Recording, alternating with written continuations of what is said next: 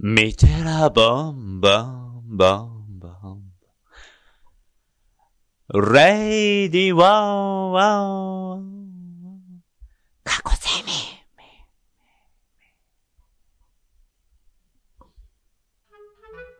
はい、えー、今回も始まりました、ミテラボラジオ第8回ですね。第8回が始まりました。えーこの番組は眠れるコナトスを目覚めさせるミテラボのメンバー3人、私、小林、浦川、堀の、え3人でラジオ形式でお送りしております。えー月に約4回、ポッドキャストは、えーポッドキャストサービスで配信予定ですので、ぜひお楽しみください。ということで、えーコメントからはですね、今日のボンボンがベストかな。ベストボンボンがここで、ここで。宇田川さん以外にもこのボンボンにねボンボン気にかけてくださってた方がちゃんと聞いてる方がいましたねよ。かった。嬉しい。よかったよかった。嬉しい。よかった、それ。いきなり面白いやつ来たねうん。なんかこれ評価ポイントは何だったんでしょうね。ね、何があれだったんやろ。ねぱいのうんラジオの前の、うん。あの、こう、レイのところとかじゃない？レイ？ン。シャートとかかな。レイ？ン。うんあ、減衰加減っていうああ、なるほどねだんだん落ちてくそあ、の、フェード感。フェード感が良かっすごいリバーブ感が出てた。リバーブた。感がおプロの上手評論がだった。、プロの評論が行われている。いやついに最終回ですね。はい。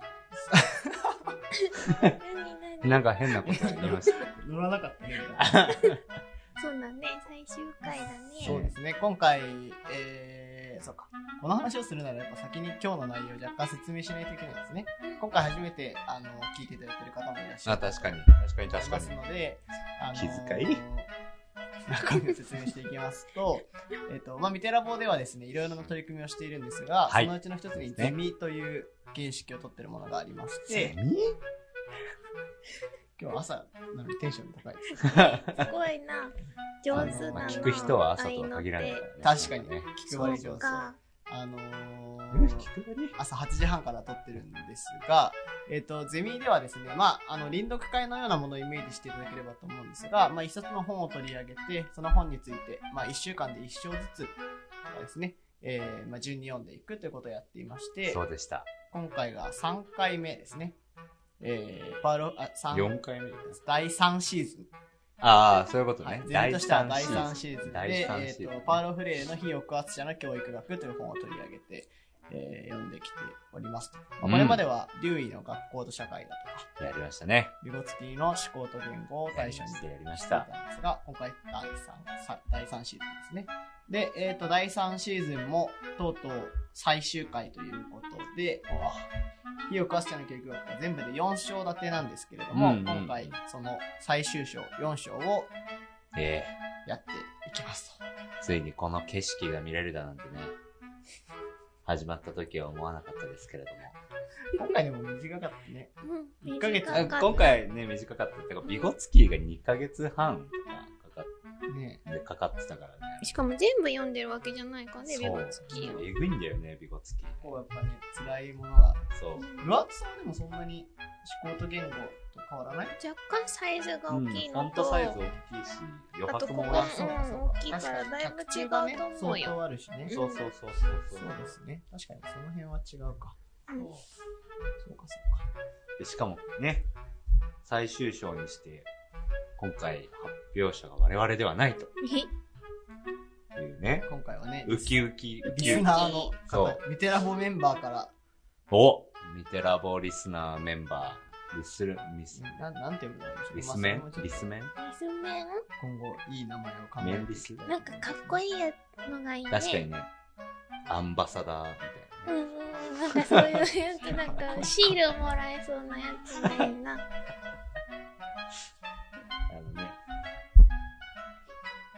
佐伯豊ゼミの、あの、エンゲストロームおにぎりバッジみたいな。おにぎりバッジ。大丈夫？小林さんなんか。あと、あとふたしてるけど。大丈夫？大丈夫、大丈夫。大丈夫えっ、と、ちょっと、準備不足なところが。なんかさ、うん。堀くんさ、うんで、なんかさ、前のラジオとか聞いてるとさ、うん。堀くんのさ、うん。こう、なんていうの、愛の手的なやつ、うん。なんか、それすごい上手だなって思って。ありがとうなんか、うん、あれはすごいなんかこう、ふ、その話してる人の流れも壊さずに、なんかこう、いい具合にかぶさってて、はいはい TRF のサムの踊りみたいな。そうそう、多分、サムミわかんないけど、多分わそういうことだと思う。わかりますわかんない。そうそうって言った。ね俺伝わったって思ったけど、ね伝わんなかっでも具体例は大体よくわかんないた。から。ボーカルを邪魔しないサムの踊りみたいな。そうそうそうそう。そう、ボーカル邪魔しないサムの踊りみたいな堀くんの、なんか愛のって。そうそう。すごい。宇田川さんの運は絶対3回セットなんですよ。うんうんえ、そうなの？やだやだ。音編集してると、例えば僕がずっと喋ってると、う。あ、そうそう、先週僕寝坊してこなかったじゃないですか。だ。から音声ファイルが2つあるんですよね。うん。はいはい。そうで、えっ、とまあちょっといろんな事情があって、音を編集しなきゃいけなかったんですけど、うんうん。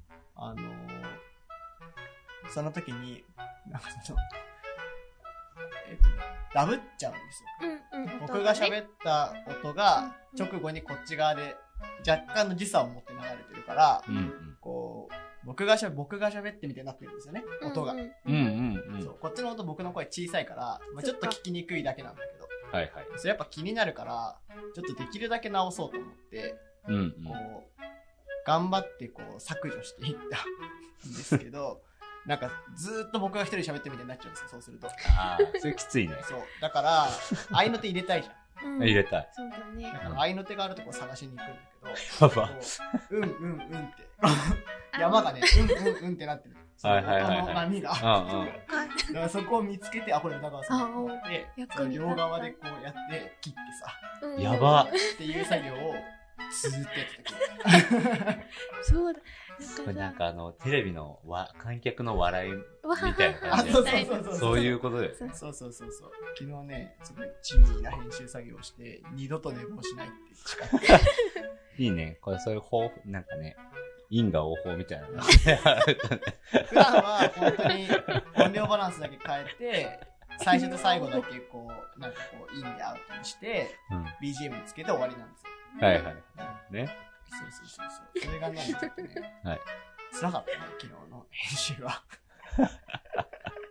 さ、今さ、なんか、うん、3回って言われてからすごい、なんか自分の運をめすごく意識してしまって、うん。なんかちょっと運っていう数減ってるんだけど、うん。でも、運っていう時に、1回しか言わなくても3回うなずいてるなっていうのに今気がつあい、て、補ってるね。そう、なんか怖いなっていう。うん。うん、うん、みたいな。そうですよね。まあ、そうですよね。だから今日ちょっとこれの始まる前にもいろいろ話してたんですけど、なんかやっぱ iPhone でそれぞれで撮った音をなんかこう合わせてやったりとかうんする方がもしかしたらいいのかもねみたいな話もしながら、まあちょっ実はねとその辺はね、いろいろ今後試していけたらいいかなと思って。形から入るから、我々は。うん。まあそうですねうんね。マイクセット初めてやってることなんで、いろいろ試しながらできたらいいかなと思っておりますと。ますますと。はい。はい。では、リスメンからの。リスね、リスメンに1票っていや、だなんかリスメンって言うとね。で、この本っていう音は、僕のパソコンですか？かなまあ、いいか。なんかリスメンって言うとね、なんか、メンがメンバーの略だっていうことでね、若干なんか、誤解されそうだよね。そうねうん。面ね。そう。男のマン、マンの複数形なのかみたいなね。はいはいはいはい。確かに。そういうとこ気をつけないとね。リスメンテラボリスメン。リスリスンバーとかにする。リスあリスンバーいいんじゃない？リスンバーリスンバー結構好きだな結構好き。いリスンバーや、推しメンが一般的になりつつあるので大丈夫かと。あー確かにそっかそっか。確かに確かに。確かに。推しメンってよく言うよね。確かに。まあにんなんだっけ？リスンバリ 忘れちゃったなんかリスンバってなんか、秋田県の妖怪みたいな。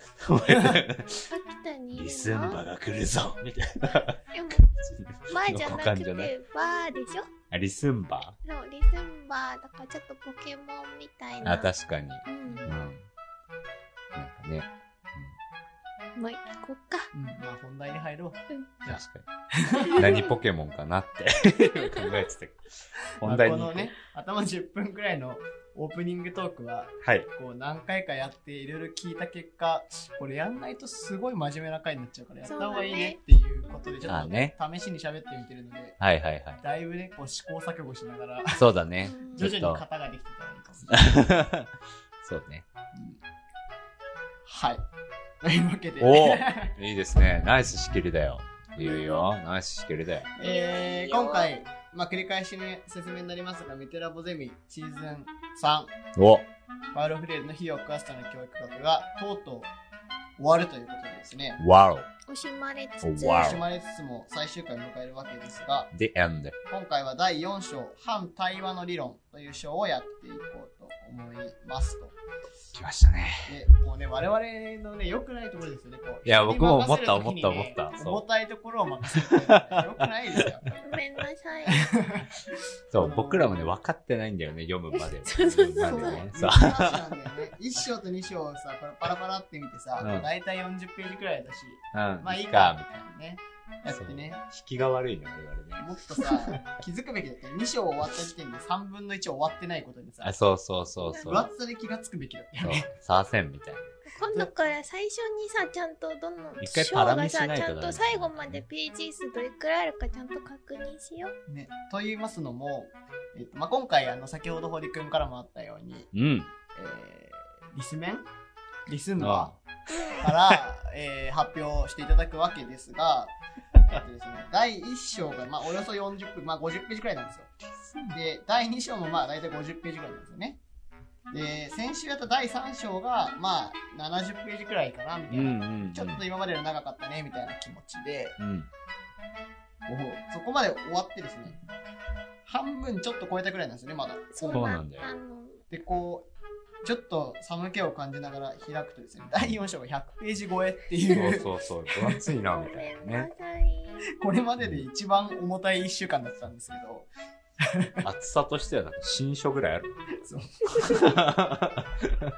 ね、ここを、今回、リスンバの高橋さん高橋さんにリスンバお願いをしようかと思っております。はい。ということで、はい。えー早速ですが、お高橋さん、いけますか？はい、大丈夫です。お願いします。すいませんね。ありがとうございます。はいそれでは、えーちょっと僕らの方をこう落としていきますので、あのはいちょっと合図しても聞こえなくなるかと思いますが、よろしくお願いします。孤はい独、孤独。およそ5分から10孤独で分程度でよろしくお願いします。はい。はい。えーっと、高橋です。えーっと、ヒオクアツ社の教育学第4章、反対話の理論のところについて、まあ、えーと、簡単に紹介というか、まとめというか、共有したいと思います。で、えーっと、さっき、あの、長いっていう話があったんですけど、まあ、僕は読んでみて思ったのは、意外と明瞭な構成だなと思いました。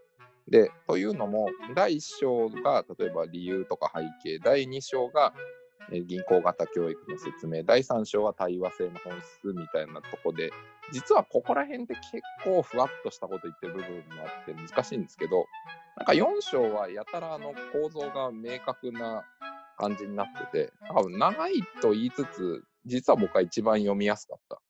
むしろ1から3章だったら僕は値を上げていた気がします。で、えーで、まあ、じゃあ簡単にどんな内容だったかっていうと、えっ、と、まあ、その反対話の理論っていうものを、まあ、フレイレの考えるものがどういう特徴があるかっていうのを4つ紹介している。で、それは、えっ、と、抑圧者、いわゆる抑圧者はこういう4つの特徴を持っていますっていうのがあって、で、それに対応してというか、そうではなくそこからの解放を目指すものというのは、えー、と逆にその4つの特徴にと反対になっているような4つの特徴を持っているというか、まあ、そこを意識してやっていく必要がありますねみたいなそういう割と明瞭な構造になっています。だから前半で、4章の前半では、抑圧者はこういう特徴が4つあるよと。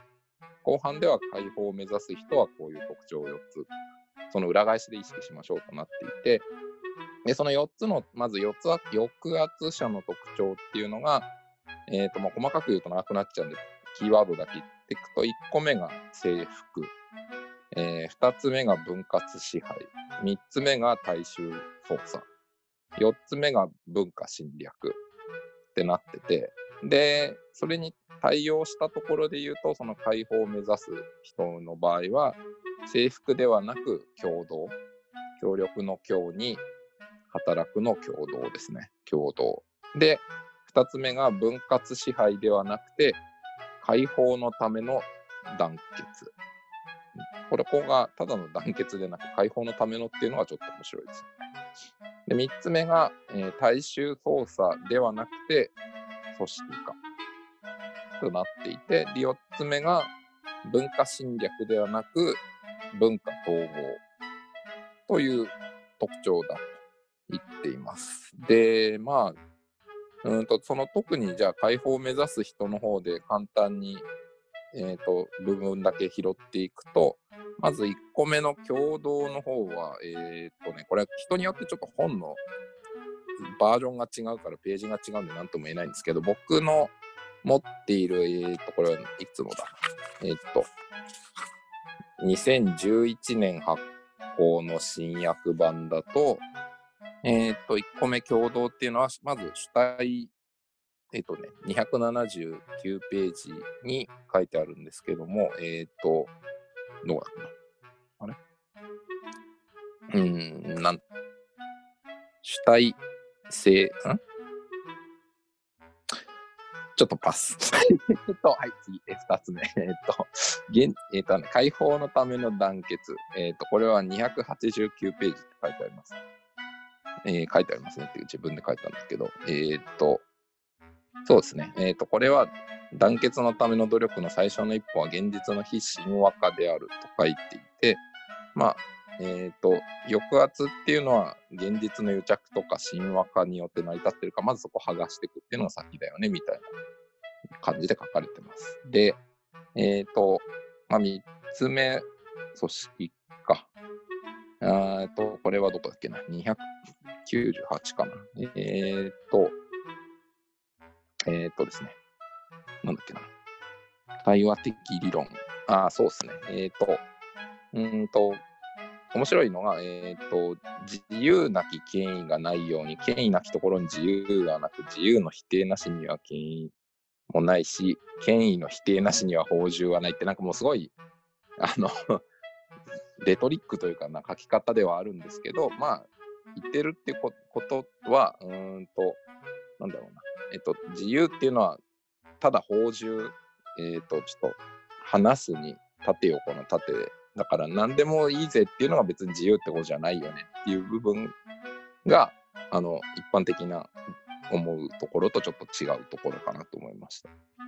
で、えっと、4つ目、文化統合。まあ、この4つで言うと一番これがなんか若干難解なような気もしたんですけど、えっ、と、これは P303、303ページかな。えっ、と、どこだっけな。うーんと、文、うんうんうんうんうん。えっ、ー、と、人々の生成テーマいや意味あるテーマを調査することは、それによって人々と共に行動するプログラムの内容を組織することを始めることができ、文化統合としての行動プロセスの一歩とすることができる。うん、まあ、だから僕の解釈で言うと、うん、なんて言ったらいいんですかね。えっ、ー、と、まあ、その、既存のというか構造をそのままにしとこうみたいなのではなくて、なんかそこに対して対峙していくというか、まあ、作っていくようなことが文化統合だよねっていうふうに、まあ、フリーでは言ってるって話ですね。で、というような4つの、えーと、解放を目指す人は、ちなみになんかこの抑圧者の方を言い方を変えると、何回か支配エリートっていう言い方をしてて、解放を目指す人の方は革命リーダーってなってる。なので、なんか例えば、そのエリートとリーダーってどう違うのみたいな話、一般的にはもういろいろ解釈あるんだろうけど、このフレイレの話で言うと、抑圧する人は支配エリートだと。そうじゃなくて、なんかこの本で言いたいのはその革命リーダーのあり方みたいなところだよねっていうことですね。えー、っていうような感じで、まあ最後もう終わるんですけど、え、ー、と、308ページかな。ほぼ最後の方に、ちょっと面白いことが書いてあって、まあ支配者にも理論が必要って書いてある。で、えー、もう一個。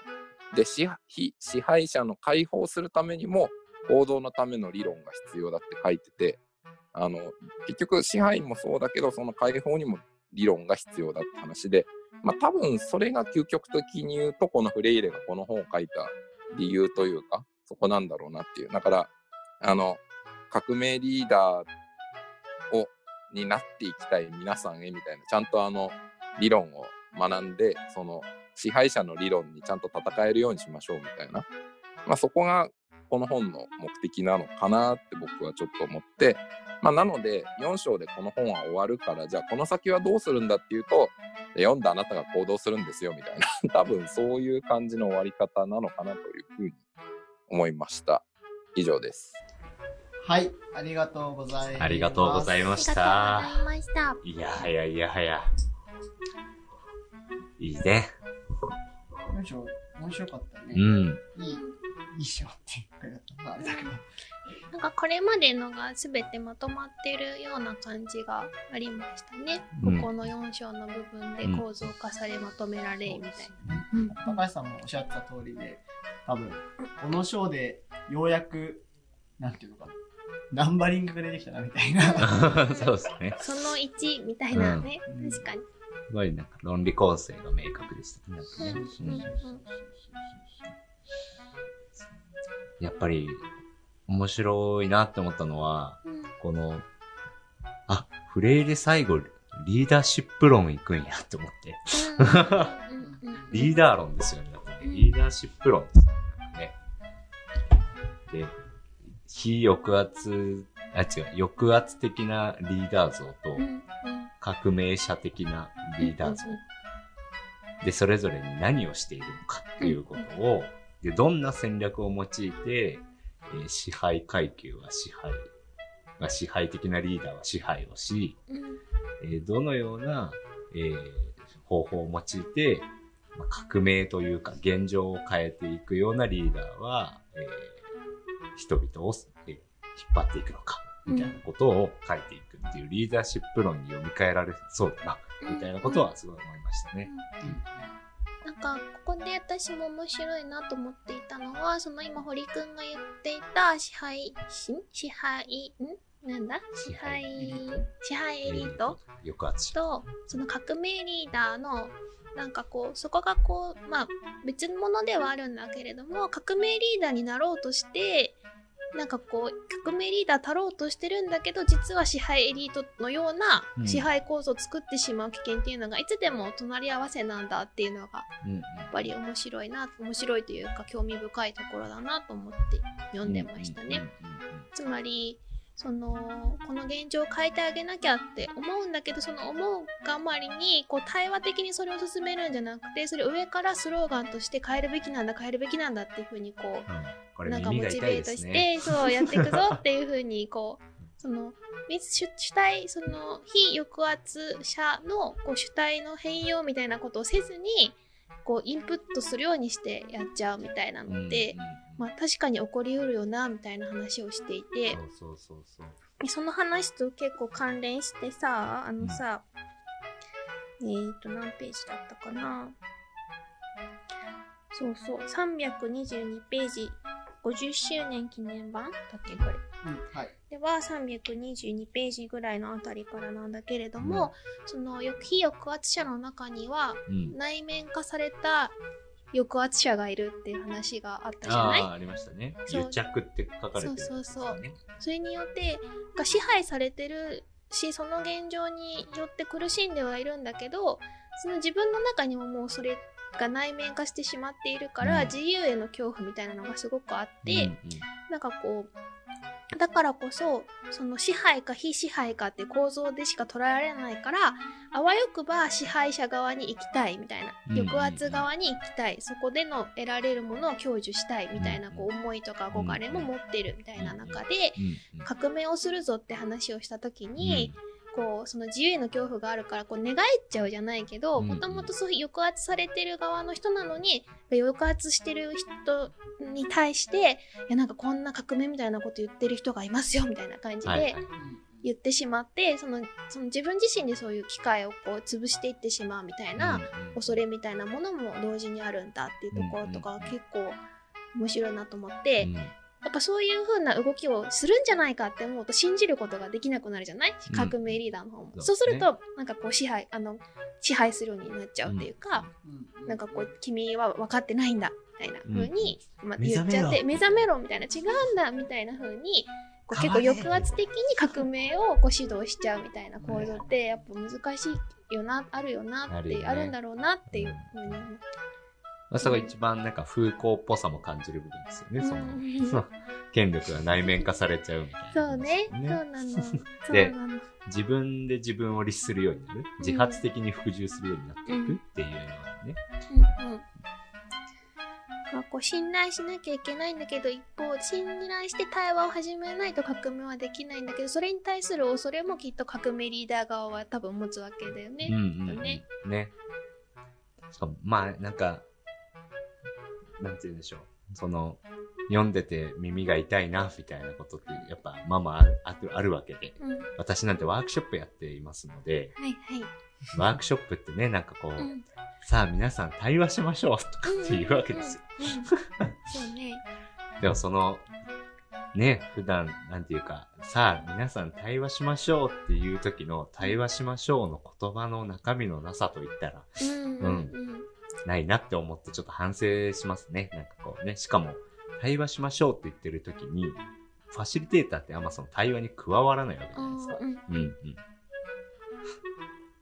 うん。ファシリテーターと、まあファシリテーターはファシリテーションだから、その中にあある対話を、まあうまいこと促進するというか、まあ、そこにうまく、それこそ生成テーマみたいなのを見つけて、うん促していくわけですけれども、でもやっぱりちょっと入らなさすぎるのもまた一方でね、みたいな。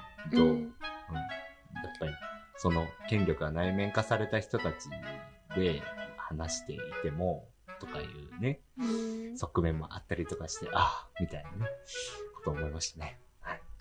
対話の前にこう批判的な批判的に現実を捉えるみたいなのが、うんまあその、ま、前にっていうかもう同時なのかもしれないけどそこがこうセットじゃないとうん。いけないみたいな話も結構出てきてますうん。もんね。だから一緒に探求していく姿勢が大事だっていう話もね、うんうんあったりとかして、一緒に探求してたかなっていうふうにね、ちょっとついついね、かん考えてしまいますね。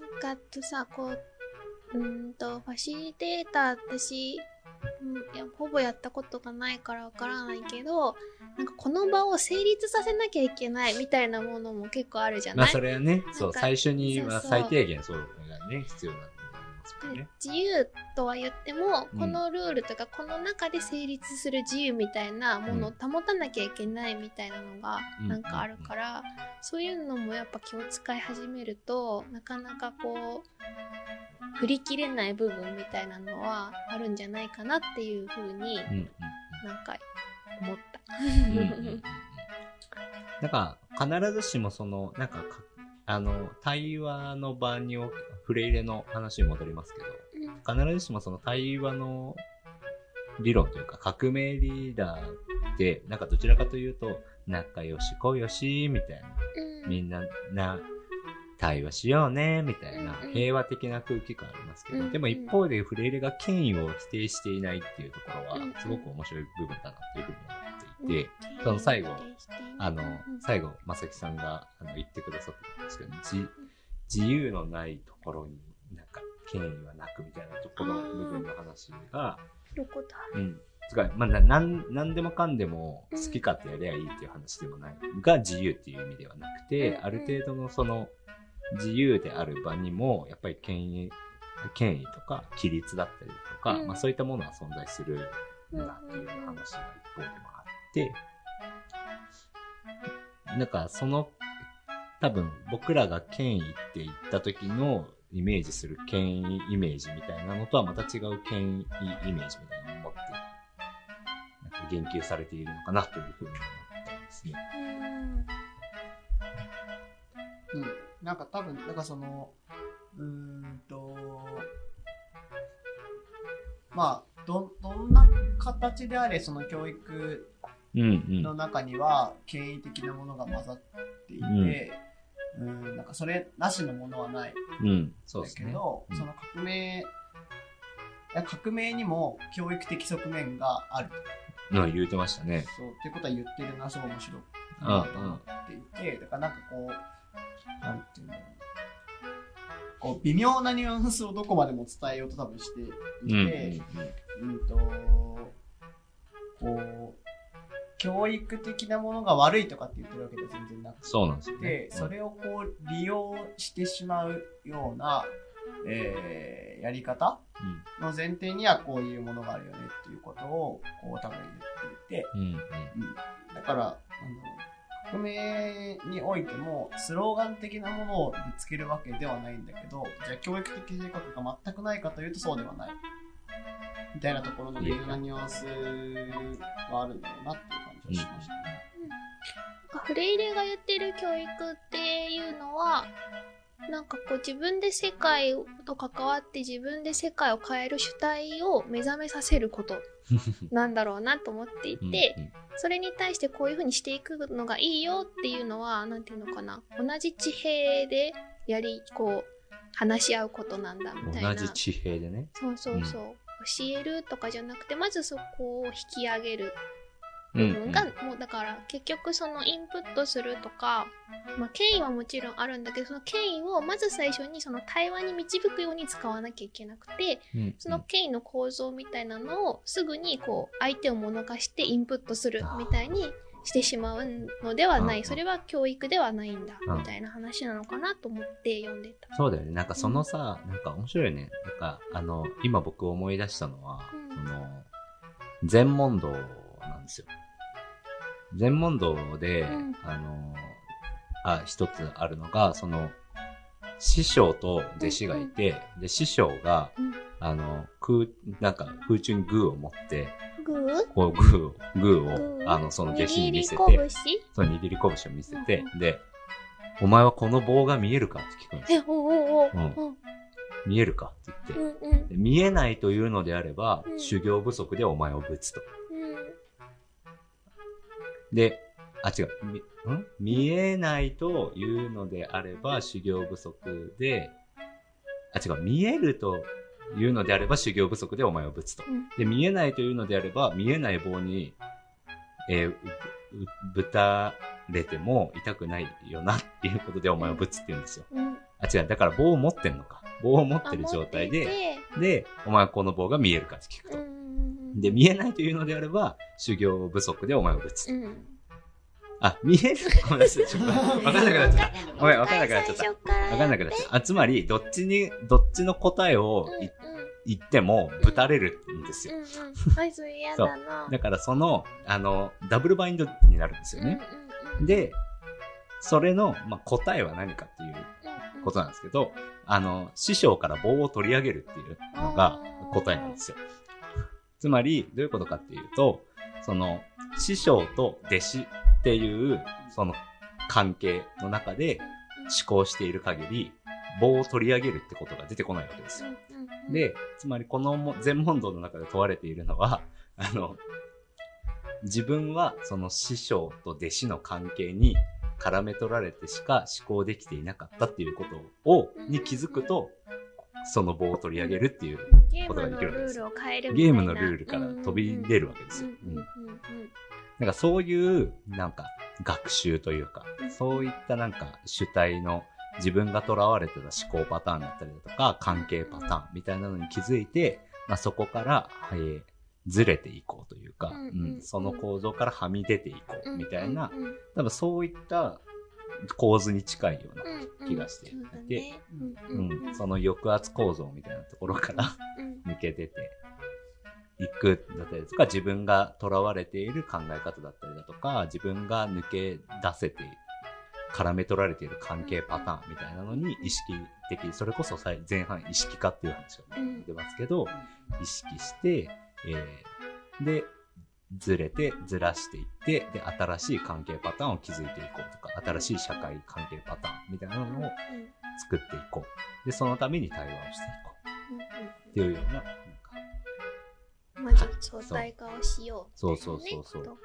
そう。っていう感じがするんですよ。うんうんだからこれがね、グレゴリー・ベイトソンなんですよね、この考えそうなの？そうなんですよ。グレゴリー・ベイトソンっていう思想家が、その、パターンの学習みたいな話と、そのパターンから抜け出る学習っていうのを区別するんですよ。パターンに習熟していくのとそうそうそうそうそうっていうのを今ね、はっって思い出して、あそれじゃんってちょっと思っちゃいましたね、今ね。なんか、フレイレの言葉でいくと、なんかその、このでも4章で初めて出てきたような気がするけど、なん。か神話って言葉を使っているのは神話的だなと思っていて、若干3章にも神話前にも出てきてたよ出てきた感はあったかなって思う。まあでも、ここでも神話。まとめみたいなのがあるんだよねいろんな神話がありますみたいな。神話まとめね。そう神話まとめのところで何ページだろういっぱいなんか半ページにわたっていろんな50周神話が書いてある。版だと、えっ、と、278ページ。そっちだと、何番、神話とは例えばっていうのが始まる。えっと。ね、反対話的な行動の理論とその特徴についてで制服っていうところの中に制服の1234ページ目くらいかな、うん、ああ、はいはいはいはいはい。はいはいはい。220こちらはです。あ、はいはい。227ですね。はい。なんか神話とは例えばっていうところでこういろんな神話が出てくるんですけど、うんうん。えーとなんかその神話の神話とは何かうんですよね、そうなんかその、そもそもなんだろうな多分うんとまあ神話っていう言葉をここでは使ってるけど、うん。まあ、フィクションとも言えるし、うん。まあ、当たり前みたいな。そうみんなが前提にしてるものうん。うんとも言えるし、かっこつきの当たり前。そういう風に現実を解釈しちゃうような方みたいな。う、ん。そうそうそうなそう。うん。それに意識的になるっていうこと？うん。うん。なんかそこに気がつくっていうこと？ですよね。だからさっきの師弟関係の話とかもそうだと思うけど、なんかこう、質問をされた瞬間に、なんかその二択の中にこう入ってしまって、うんうんでかつなんかその関係性の中に入ってしまってっていうところをいかにできるかっていうことだと思うんですけど、うんうんうんうんなんかこの神話の話もそうだなっていうか、うん。うんうんうん。なんかね、これは、すごい僕はなん、なんだろうな。共感を持って読みました。なんか私ここを読んだ時に小林くんのことを思い出してなんか例えばなんだけどそのみんなに教育は保障されてるんだよっていうようなこう耳に聞こえのいいしこう解釈はい現実の解釈というかはい強調の仕方がされたりとかまあいろいろするんだよって書いてあるんだけどなんかここを見た時に小林くんだったらいやこれはちゃんとデータに基づいてちゃんと見ないとって言いそうだなって思って。まあこれはなんかこう、昨今の教育社会学のテーゼですよね。ね これがいかに嘘かっていうことをやっぱり暴こうとしてるわけで、うんうん。うん。なんか、ね、数値から漏れるも、まあ、数値化してちゃんと見ようっていうの話もあるしもちろんそれだけじゃなくて数値化するとこぼれ落ちていくものもちゃんと見ようみたいなね、そういう話もあるのかなと思って、まあ、つまり現実はさなんかこうふわふわふわふわしたものでそれに対してこう解釈とか型を与えることによってそれを私たちは理解して飲み込むわけじゃない？でその型みたいなのをなんか他から持ってきちゃうというか他からそれをこうインストールしされちゃうみたいなのでそのフレームで見てしまう。そのフレームで見続けちゃうみたいなありますよね。やっぱでも神話って言葉はもう本当に何なんだろうこの話以上にねすごいいくらでも拡張ができるとかもう今でも山のようにあるうんうんなんかこう、まあ、むしろ多分なしでは僕らは生きていけないというか、うん。どんどん新しい神話が生まれていくんだけれども、そこにこう意識的になる、なんか今いる神話にちゃんと自覚的になるみたいなことが大事なんだなっはやっぱりあります。とかね、その神話で得してるやつは誰かみたいなね、話とかもありますからね。うんそれはなんか運命のように捉えちゃうみたいな話も出てたもんね。うんうんその非抑圧者が自分の状況をなんか運命のように捉えちゃう。つまりそうそうそうその神話を本当にそれしかないと思ってしまう状態がうんきっとそれ運命だと信じている状態で、でもそれがこう歴史的なものなんだっていうふうに、うん。まあ自覚することが大事だみたいなことをうん。結構フレイレは言っていて、まあそれこそがその意識化をすること、うん。それか運命じゃなくて一つの神話なんだっていうことに気がつくこと。うん。うん話ですよね。それがきっとそのさっきの教育の話、うん。対話を始めるための教育うん。の話とつながってくるって感じかな。でなんか、えっ、と、多分そこから、えっ、と、自分たちの神話を作るというか、うん。えっ、と、なんかこう、よ良き人間であるっていうのかな。うん。ためにどんな神話が必要なのかっていうこと、うん。自分たちはどういう、うーん、世界を作らなきゃいけないのか、うんみたいなことを、まあ、労働というか、うん。を介して環境に働きかけていく中で、うん。どう自分たちの世界を良くしていくか、自分をどうよく生きるかっていうことを多分考えていくわけですけど、なんかこの役をしてる人、うん。ミサゴ千鶴さんっうん。ていう方が役をしてる、多分同じ方う。ん同じ方です。津田塾大学の方ですね。で、役者の後書きっていうのがあって、うん。4章の後に。そこで、なんかそのヒューマニゼーション、うん。うんこれは3章に結構よく出てきた。そうだね。うん。で、なんかこれってなんだかよくわかんなくてみたいなことをこの人も書いてて、うん。で自分の中ではなんかこう、腑に落ちなかったみたいな。なん。かこうなんとなくわかるけど、定義ができなくてみたいなことをず説っと考えて明しにくい。でだけど、えっ、と、まあ、ある時に、いろんな活動をしていく中で、ある時にヒューマニゼーションっていうのは永続的なプロセスであり、まあ、定義がないものだと。より人間的であろうとするプロセスそのものであるっていう認識に至ったんだっていうことをまあうん言ってるんですよね、こうんの人は。それがフレイレをこう読んで自分の活動を通してそういう風な認識に至ったっていう話なんですけど、うんまあ、この定義がどうのこうのって話じゃなくて、うんうん。このフレイレの言ってる活動が終わりがないものなんだってことがすごい大事なことなのかなと思って。うんでうん。うん。完成みたいなのがないそうそうそうそうそうそう。だから多分、えっと、非抑圧者の教育学って言って、この抑圧者と非抑圧者がどういう理論で、えー、あ抑圧者とそれに対それに対抗するための理論ってこういうふうにできるよねっていうことをこう書いてるわけですけど、うんうなんか、うんと、何個か、1個か2個前でも言ったけど、権力構造がなくなることって別になくて、うん。うんなんかどう頑張ってもそこに生まれてしまって、うん。で、神話がないってこともないじゃないですか。うんうん絶対何かしらの神話にはこう縛られながら生きていくんだけども、それが今最も良いのか、より良いものはないのかとかう、ん。うんうんそこに無意識になってないかみたいなことを常に問いながら、対話をしながらどんどんアップデートしていくみたいな、うんえっ、と、教育観、うん。ううん。んなんだなっていうところになんかこう、補助線的に入ってくるなと思う。うんうんうん。人間の、なんていうか、こう人間とはこういうものであって、うん今そういう状態にないからその状態を変えようみたいな表現って、まあちょっと批判される部分もあるじゃない？本質主義的というか、まずその人間のあるべき姿っていうのをないはずのものにそれを決めてしまってそれに対してこう自分をこう向けていくみたいなあり方みたいなのって批判されてたけどなんかでもそういうなんていうのかな？そういうさうん。うーんとフレイレの話を聞くとなんか衣装の方かな？ちょっと場所忘れちゃったんだけど人間とは本来こううん。自分で世界に対して関わりを持ってそれをこうあの変えていく存在なんだ。そういう主体なんだうん。みたいな、マルクスのね。そうそう物化されてはいけない主体なんだみたいな話があってつまり人間像みたいなことを結構ちゃんとしっかり持っていてうんうん。それに対して変えていこうとはしてるんだけどだからといってなんかこうすごくそれが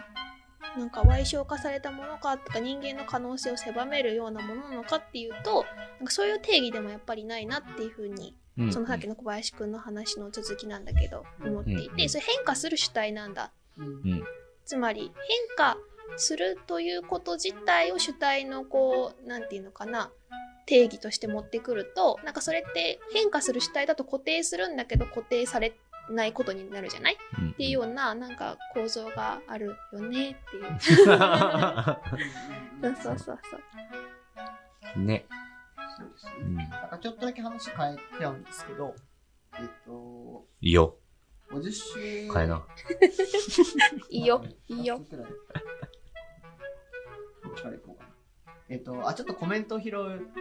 いいよ。高橋さんですね。ありがとうございます。4章だけ本にしてたらこんなにフレイレは読みにくいと思わなかったと思うけど、そしたら、えっ、と、まあ、やっぱりこのフレイレ的な、えー、ノルデステ和法の円環的プロセスの特徴は出なかったんだろうねっていう、まあ、コメントをしてくれてるんですが、えっとこれも最後の後書きで、役者の後書きが書いていることで、うんこのブラジルの北東部に、うんとノルデステっていう地域があるんですよね。うんうんあるらしいんですよ。僕も全然調べてないんで、ここだけ読んで喋ってますけど。で、えっ、と、なんかそこの和法が、なんかこう、オチがない話が多いというか、うんうんなんかこうひたすら同じことをいろんな言い回しで言い続けるみたいな。で、落ちることもあるし、落ちないこともあるし。まあ、いわゆるまあ、ロジカル、明晰ではない語りをするうんんですよね、こう対話が。で、なんかこう、ある種田舎の語りとしてブラジルでは認識されていて、うんサンパウロだとかリオデジャネイロに行くと、なんかこう、あ、田舎者の喋りみたいな風にこう認識をされるようなうん。言語体系。同じ言葉だよね。うん。なんですよね。ポルトガル語だけどすごい癖がある言葉を喋っていて、で、この本はその和法が使われてるんじゃないかってことはこの役者の方はうん言っていて、うん。で半ば意図的にっていうそうそうそうそうね戦略的にその和法を使っているっていううんで、なんかそれがすごい巧みにこう、構造化されてるってこう書いているのを読んで、うんドキッとしたっていう。あ あー、あこれ読み解けてないんだろうな、みたいな。そうだね、フレイレにお茶入れるのできない問題でしょ？そうそうそうそうそう。ね、だから僕とかは、本当に、なんていうかその、ね、ロロジカルに分かれてるかみたいなことすごい気にして読むから、うんうんうんなんかこう、あ、同じこと言ってんなって思っちゃうわけですよ。うんうんでここ繰り返してるんだなって。で、うんだから前、何個か前の、あの、僕、え初回かな？でも言ってるんですけど、多分同じことを何回もこう繰り返しているから、うん大事なんだろうな、みたいなことを言ってるわけですよ、僕は多分。こうんのラジオで。うんだけどそうじゃないの。それ多分。うんうんうん、この少なくともミサゴさんの、えっ、と、考えでは、うん。うん、多分そうではなくって、もっと意図的に繰り返してるはず。そうそうそう。戦略なんですよね。そう。でしかもこんだけ言葉の機能面とかうん。言葉を話すことの実践的な側面だったりだとかうん。行為的な側面を重視してるフレイレがそんな自分が話す言葉うん。にそうそう。あの意識的じゃないわけないよねみたいな。うんうんうん確かに。ね。しかも、なんか、さらにその後の戦いは続くっていう後書きにも書いてあるんですけど、なん。かこれ読むと、なんか、すごい大変な時に本当にこの本書いてるんだなっていうのが改めて分かって、うんうん。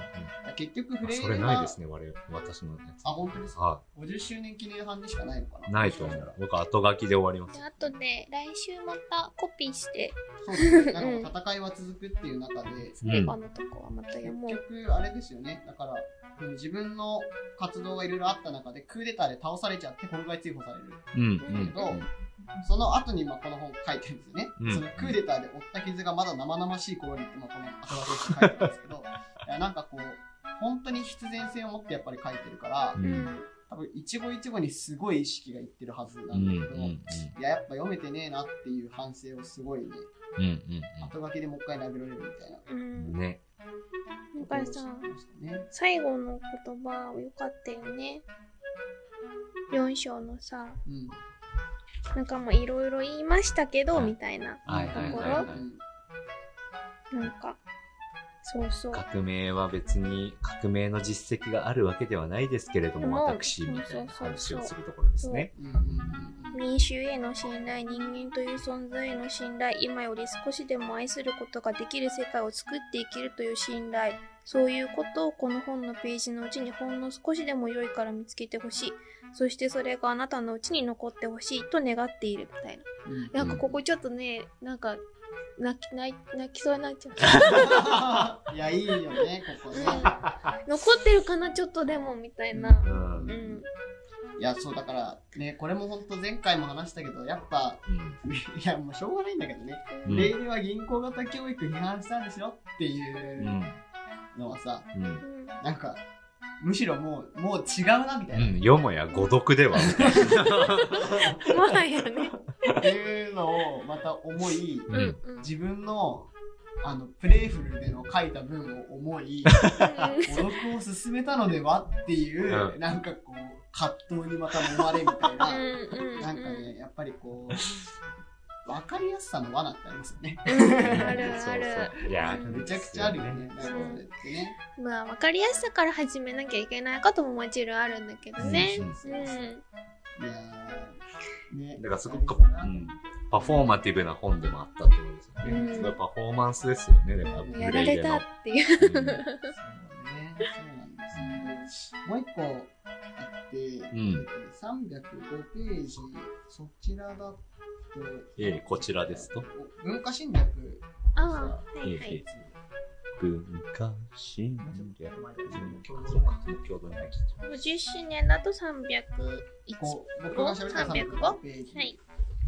に、その、学校とか、なんかその、社会構造の中で権力関係がどう内製化され、内面化されていくかっていう時に、た。うん。こう、何か独裁者みたいな人がいて、うん。その人が、こう、抑圧するぞってこうやって、うん刷り込まれてるみたいな話うん。もうもちろんある。うん。で、マスメディアの話も確か前書でできたから、うん。プロパガンダ的な話ももちろんある。うん。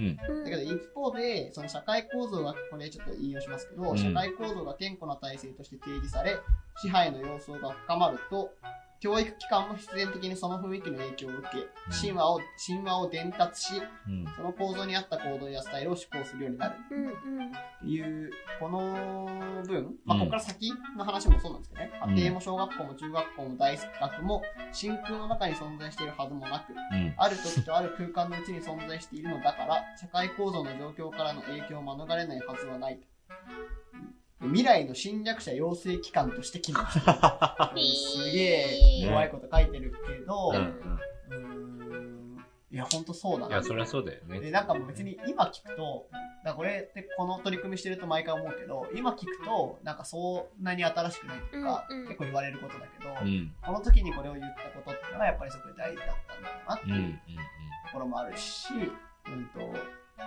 今でも、なんていうか、ふとすると忘れてしまう神話？神話化してしまうものだなっていう気もすうんるから、なんかここ、ここで書いてることがすごい、僕は印象的だった。うん。なんかこう思想の流れというか的には大きな流れ的にはなんかもうそういう話ってもう聞き飽きた話だよねみたいな1990年代とかの話だよねみたいな感覚を持っちゃうかもしれないけどでも現実を見た時にはなくなっては絶対ないよねっていううんのはあり続けるんでしょうな。うそうそうんですよね。私私ちょっとさあれなんだけど対話難しいフレイレにお茶入れるのドキドキしちゃう問題がを感じた箇所が一箇所あってはい。なんかそれが359ページなんですけど50周年記念版のうん。「対話は難しい」っていう話ではい。なんかこう革命リーダーがこう革命リーダーとしてちゃんと機能するためにはどうしたらいいかみたいな話の流れの中でうん。人々の願望に過剰適合したり迎合するのもダメ。一方で、願望を尊重せずに文化侵略、まあ、つまりうん自分の言うことが正しいんだっていうふうに押し付けちゃうのもダメだって言われた時に、どうしようって。やっぱ対話ってね、さっき結構冒頭の方に戻っちゃうかもしれないけど、堀くんが対話しようって言った時のその言葉に含まれてるものって、うん。そんなにこう、ちゃんと捉えきれてないことが多いんじゃないかみたいな話とすごいつながっていて、対話ってすごく難しいよね、と思った、ここで。うんうん。そうですよね。いや、だから、難しいですよ、本当なんかこう、僕さ、僕と堀くんは去年、ピューパっていうプロジェクトで、えっ、と、まあ、前回も話が出てたプレイフルストリートっていうイベントで一緒にコラボをさせていただいた、生息学園っていう、まあ、学校と、うんうん。学校に、行きましたね。まあ、4ヶ月くらい ?7、8、そうね。それ9ぐらい。月だ、3ヶ月くらいか、丸々、うんうんあの、行っていろんなことを一緒にさせてもらって、うん。だけれども、なんかその時の関わり方が、ね、どう、ピューパではどんなことをしてたんですあかそうですよね。うん。えっ、と、ピューパは、うんありがとうございます。まあ、すごくざっくり、わかりやすく言ってしまえば、企業体験みたいなことをしてもらうプロジェクトとしてやっていて、高校生たちに、高校2年生、うんうん。うん。2年生。30人くらいですね。うん。企業体験ってあれですよね。あの起こす方ですよね。あ、そうそうそうそうう。ん。企業起こす方の会社を作る方の企業。ね、みたいなことをやってもらうっていうのをやっていて、まあ別に起業をすることに全然意味があるとかってことじゃなくて、自分たちが思う良いもの、価値があるものを、うーん、まあ、す価値として具現化するみたいなサービス化っていうか、こうそれをものにするっていうところに結構重点を置いてやってた。やってましたなんかプレゼンとかしてこう社会人たちがそれを見てこう投資とかするんだよね。何千円とか。そうそうでそれ文化祭で出すの？最後は文化祭で、うんうんうんえーとまあ、出し物としてやることにもなったんだけど、うんとまあ、その構造とかはあんまりい。ろんな改善の余地がある中でまあいいかなと思いつつ僕と堀くんとうん。生徒との関わり方っていうのはやっぱり、まあ、当時も山のようにこう、うん。課題はありましたけど、うんうんうん。なんかこう今思っても課題がやっぱり多い。なんかどの本読んでも課題を感じるみたいな。会話的な会話ができてたかとか。うん僕らは侵略的エリートだったんじゃないかとかう、。うん。んううん。んなんかこうこうしたらみたいなことにはなっちゃいますからそうね。スローガンを投げかけたんじゃないかとか、うん。なんかこうそういう風にはなりたくないと思って始めたプロジェクトだけど、うん結果的にね。無意識的にね、うん。だったりとか、なるほど今ね。言ってるねスローガンが違うだけで構造は変わってなかったみたいなね。そうそうそうそう。そうなんかこそう教育に問題をも問題意識を持ってうん。る人っていっぱいいるじゃないですか。うん。ね。ああだでこうだね。そうそういろんなことやろうとするけどうん。その時にこそ多分一回この本読まないと この本読まないとってかなんかね。うん。そうこのいさこさんこの本持って開発系のプロジェクトにそうそう、言ってるから旅してたね。って書いてたけど、へーう。ん、なんか多分こう常にこれをこう心に持ってうん自分は横須者になってないかみたいなことは、なんかすごい多分気にしないとうん。すぐなっちゃう。そうそうそうそう。楽だからねやっぱ。楽なんですよ。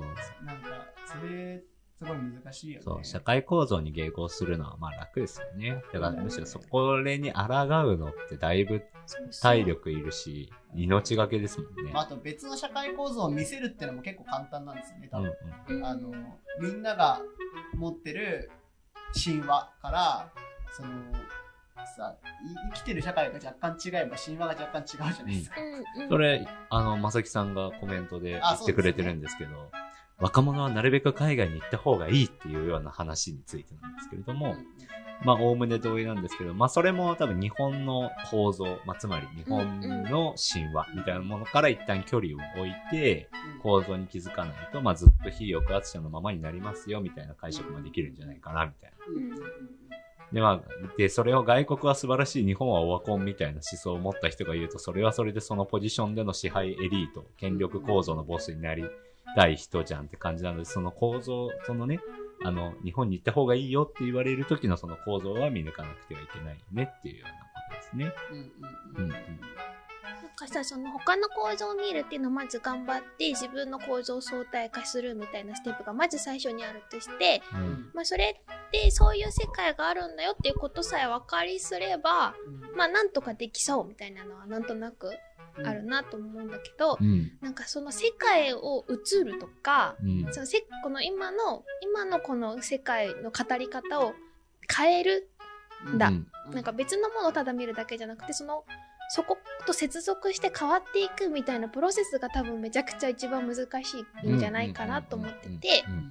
そこからこう飛び出る時にやっぱ対話とかそうと創造的な対話みたいなのが絶対必要になるんだろうなとは思う。なんかそれがそのなんかさっき出てたその対話の難しさとだからその対話の難しさっていうのはその迎合してもいけないし自分の言うことを押し付けてもいけないっていうことの中にあるものって人の考えてることをしっかり理解しなきゃいけないしその人が囚われていることとか自分が囚われていることも理解しなきゃいけないんだけどその上でかつ何て言うのかなその自分の思いみたいなうん。ところうん。なんかこうかん考えてるその思いみたいなところとそこがこうつながっていかないと結局その生活と行動はセットだみたいな話ともまたちょっとつながってくるけど、そこのこう一つ最初のこうなんていうの歯車を回すっていうところうん。なんか自分として自分として心からそう思うっていうその本当の言葉みたいなのを話し始めるっていうのが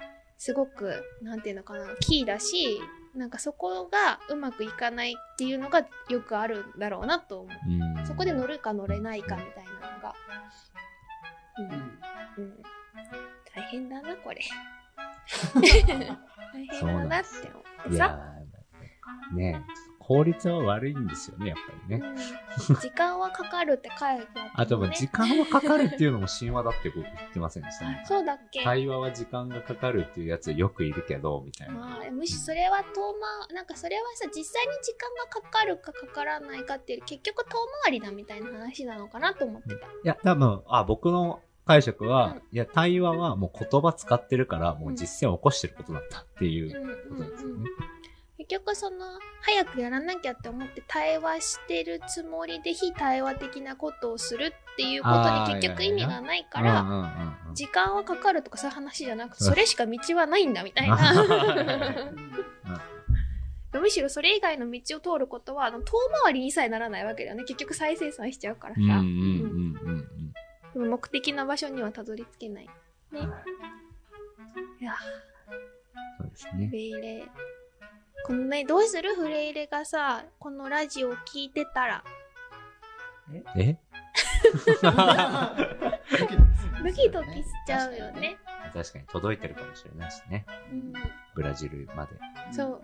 そして次何をするんだって言われた時さ、うんどうする？ね。いいね。なんかこう、いや、すごい、いや、インプロっぽいなってすごい思どういうこと？いや、インプロっぽいなってすごい読みながら思ってたんですよ。その、うん。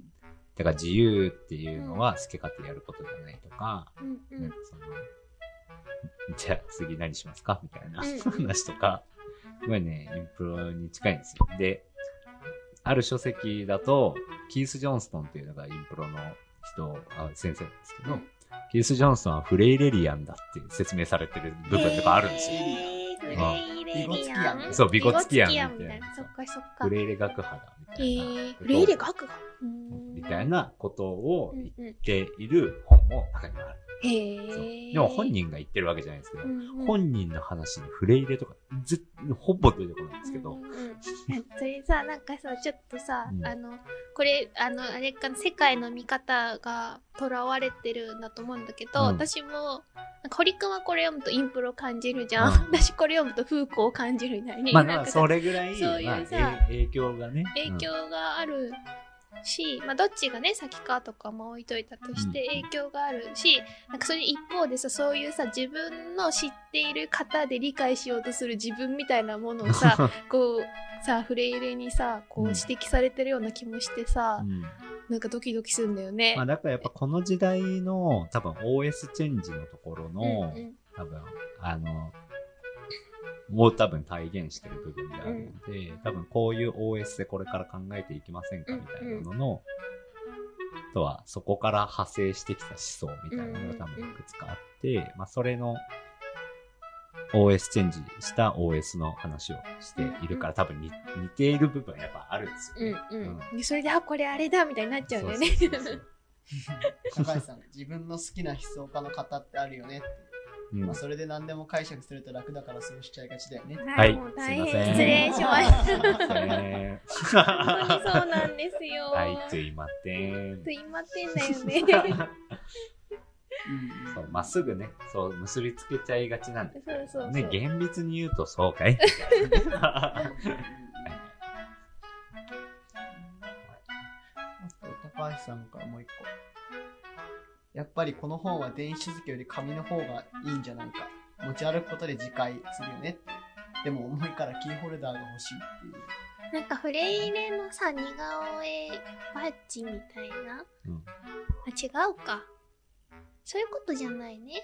そうだよね。この本を持ち歩きたいってあ豆本作るの？豆本。ね。もしくは SD カードにして脳に埋め込めばいい。広角機動 まあ、でもフレイレでも、フレイレがずっとこっちを見てくれるんじゃないじっと。あ、目、目がね。あもうずっとカタカタしちゃうカターカ生活してるみたいな。タ。生活してる行動とセットなってる。行動してるみたいうんな。言葉話してるみたいな。自分の言葉それ本当に。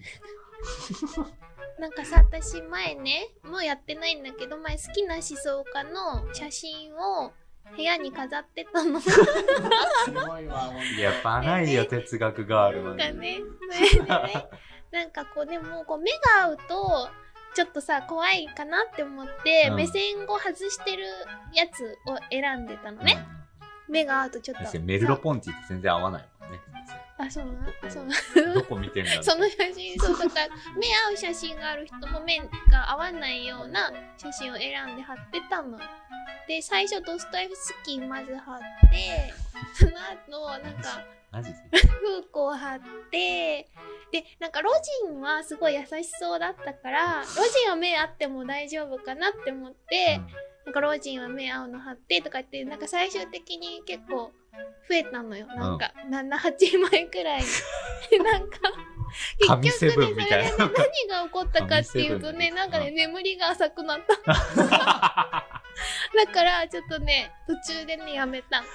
でも3ヶ月ぐらいやってたんだけど、で、その時ちょっとニーチェも面白いなと思って読んでたから、ニーチェも横顔のやつ、ちょっとちっちゃいやつ。大きさとか大きさとかもやっぱちゃんとさ、あの考える。ロジンは大きめでも OK だけど、ちょっとこう、ロスタイフスキーはちょい中くらいとかにその影響力をね、こう、いろいろ考えて貼ってたのね。ニーチェもすごいちっちゃめで貼ってたんだけど、うん眠り浅くなってから、じゃあちょっとまずニーチェから外そうかな、そうだね。って、ちょっと、ちェ ょっとだんだんだんだんやってったけど、まあ、まあちょっと今はもうやってない。確かに。ね、ニーチェだってね、こちらが深淵を覗くとき、深淵もまたこちらを覗いているのだみたいな感じになっちゃうし。やっぱね、あの、ね、眠り、深い眠りはやっぱ大事だよね。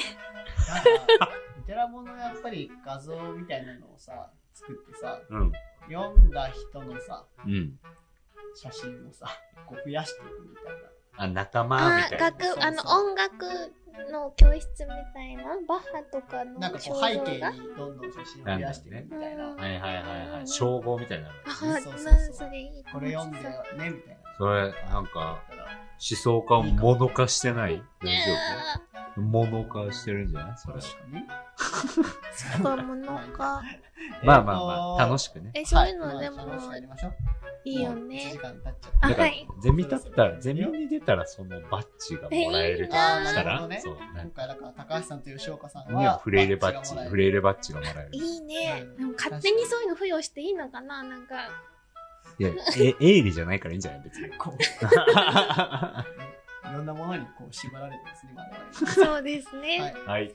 では、マジ似てんだよな。伊沢さんとビゴツキ似てんだよな。マジ似てる。すごい似てますよね。伊沢さんはぜひあの検索かけていただいて出てくれたの多分、出自同じなんだよね。何台か遡ったら多分ね、あ多れ分同じとこ。あの、神が使った型紙が一緒なの。人間を作るときに神が使った型紙が多分一緒なの、多分。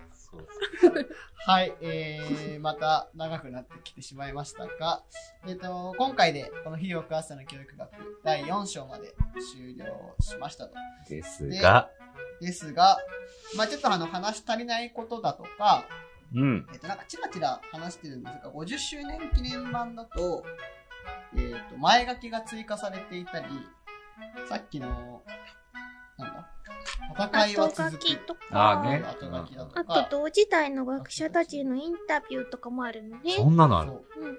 すごいね、50周年記そう、や念っぱ版。50周年だからパーリーだよ。やっぱね、こう、すごいよね。だから多分、多分、ミサゴさんも多分、宇田川さんみたいにすげえ、あ、好きなんだろうね、うんフレイレが。もう、ねだからこの辺もちょっと話したいなとも思うし、まあなんかね、あの、たまには少し雑談的なね、ね本ばっか読んでねえでね。そうそう、一周、パワープレイで、ここということで、おおー来週まで一応いいね、歩行ね。歩行ね。やろうと思っております。このわか話せなかったところとか、ちょっとよくわかんなかったところとか、ね、本当はね、大きな声で調べてきますとか言いたいところですけど、調べない可能性があるので、ええ。まあ、あの、フレイルについて雑談をすると思っててください。ねえや。